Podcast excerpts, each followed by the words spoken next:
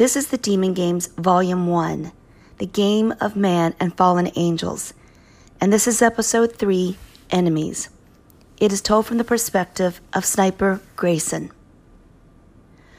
12 hours in, I have collected some useful data through my scope. I have confirmed there are a total of six Yemeni soldiers guarding the prisoners. I have also been able to identify the ranking guard by the black band on the left sleeve of his uniform. I will take him out first. He will be number 128.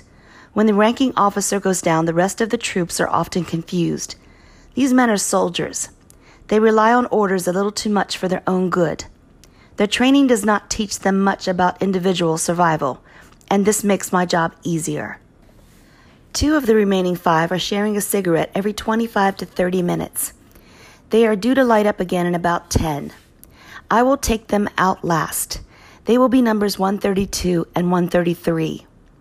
It will take them longer to drop the smokes, get the rifles off their backs, and locate a safe spot from which to return fire. The next cigarette they light will be the last of their lives and my signal to start shooting. I will kill numbers 129 to 131 from left to right. There's no special reason for this order, I just happen to prefer shooting from left to right. The smoking buddies do not disappoint. They light up right on schedule. The ranking officer is on his radio wrapping up the day with his commanding officer. His pacing will make his shot a little more difficult. I scan my scope over each of the six targets, hesitating for a second on each man's neck to check for the clearest shot. Everything appears to be ready. I still have not seen the prisoners. It helps that they are not outside where they can be hit by a stray bullet or where they can end up in a hostage situation. The ground team is on standby. They will rush the cave to get the American prisoners out as soon as I finish my job. The ranking guard finishes on the radio and puts it back in his gearbox. It's go time. I take in a long breath and release it slowly as I settle into marksman's position. I am lying on my stomach with my elbows supporting my upper body. My rifle is resting on the swivel bipod, which gives me steadiness and ease of mobility.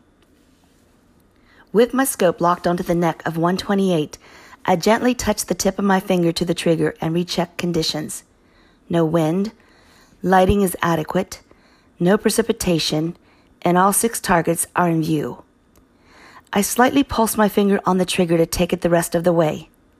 The gun kicks a bit. The silencer contains the sound and the leader drops. As expected, the other five begin to scatter. Guards 129 and 130 rush to check on their captain. They pull him out of the line of fire, as if he could still be alive. I focus on the one on the left. Another swift pull of the trigger, and he drops as well. Guard 130 catches on now and looks in my direction. He opens his stance for a second, and I tap the trigger again. He drops on top of 129. Guard 131 runs for the cave, I must stop him before he gets to the prisoners. I do not like shooting men in the back, but I have no choice now. Luckily for me, the guard is not wearing a helmet. I take out the back of his skull. The smokers now have their guns off their backs. They jump behind separate boulders for protection. I hold tight. After all, I have the advantage. I can see them, but they cannot see me. They are afraid, and I am not. After a few minutes, I see 133 send a signal to 132. Though I cannot make out the hand motion, I know he has assumed the leadership role. He just jumped to the top of my short list. I do not worry myself with their plan, it's always the same. One will try to distract me by either running in my direction or diving for a piece of communication equipment. A good sniper ignores distractions and keeps his eyes on the target. I must give the guards credit for originality. They go with the suicide distraction, a tactic which is popular with the Japanese and Islamic armies. It is tougher to anticipate and almost impossible to, to defuse. Guard 132 jumps out from behind a boulder with his mini Uzi aimed in my direction. His machine gun can hold up to 30 rounds. I assume it's full and that he's not worried about accuracy. I must move quickly or risk being hit by the spray of the guard's aimless bullets. My scope has not left the boulder where 133 is hiding. If he is going to run, he will either go for the brush behind him, where he will meet up with the rest of my team, or for the cave. And I bet on the cave. I aim my gun at a spot just to the right of the boulder. Based on his height, I estimate where his head would reach if he were bent over running for the cave. I choose a spot 54 inches above the ground and wait. My calculations are correct.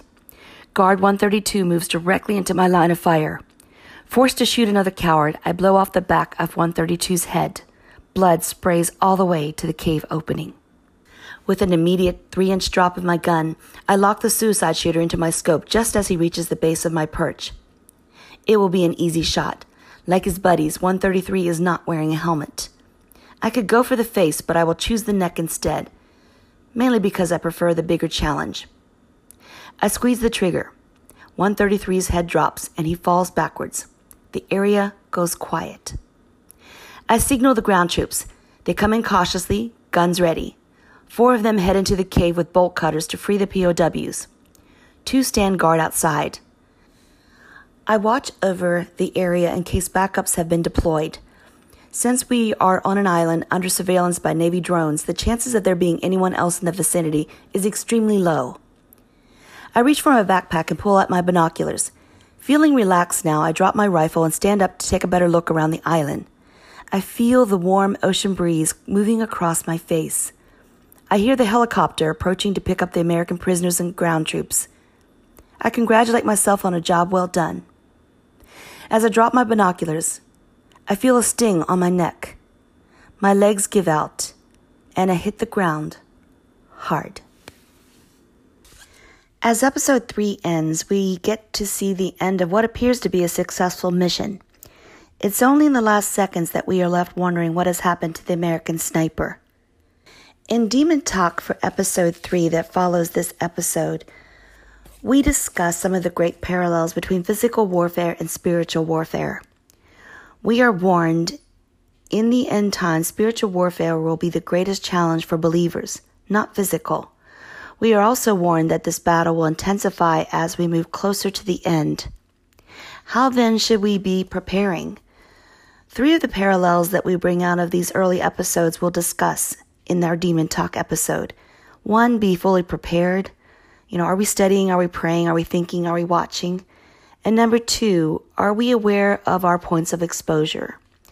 Points of exposure would be areas of our lives that make us weak, pull us under, cause us to make bad decisions. And only you know your destructive patterns, as I only I know mine. But we learn how we might build some walls against them. And three, one of the other points we will discuss in depth is how we can know more about our enemy than our enemy knows about us. To do this, we will have to study the enemy from our religious writings and the experiences of others. It's not the most comfortable feeling to realize that we have a very real enemy, especially when it seems at times that we've been dropped in the middle of a game that we wonder if we fully understand, and at times can wonder what is ultimately expected from us. So please tune in to episode three's Demon Talk that follows this episode, and I also invite you to Episode 4 Victim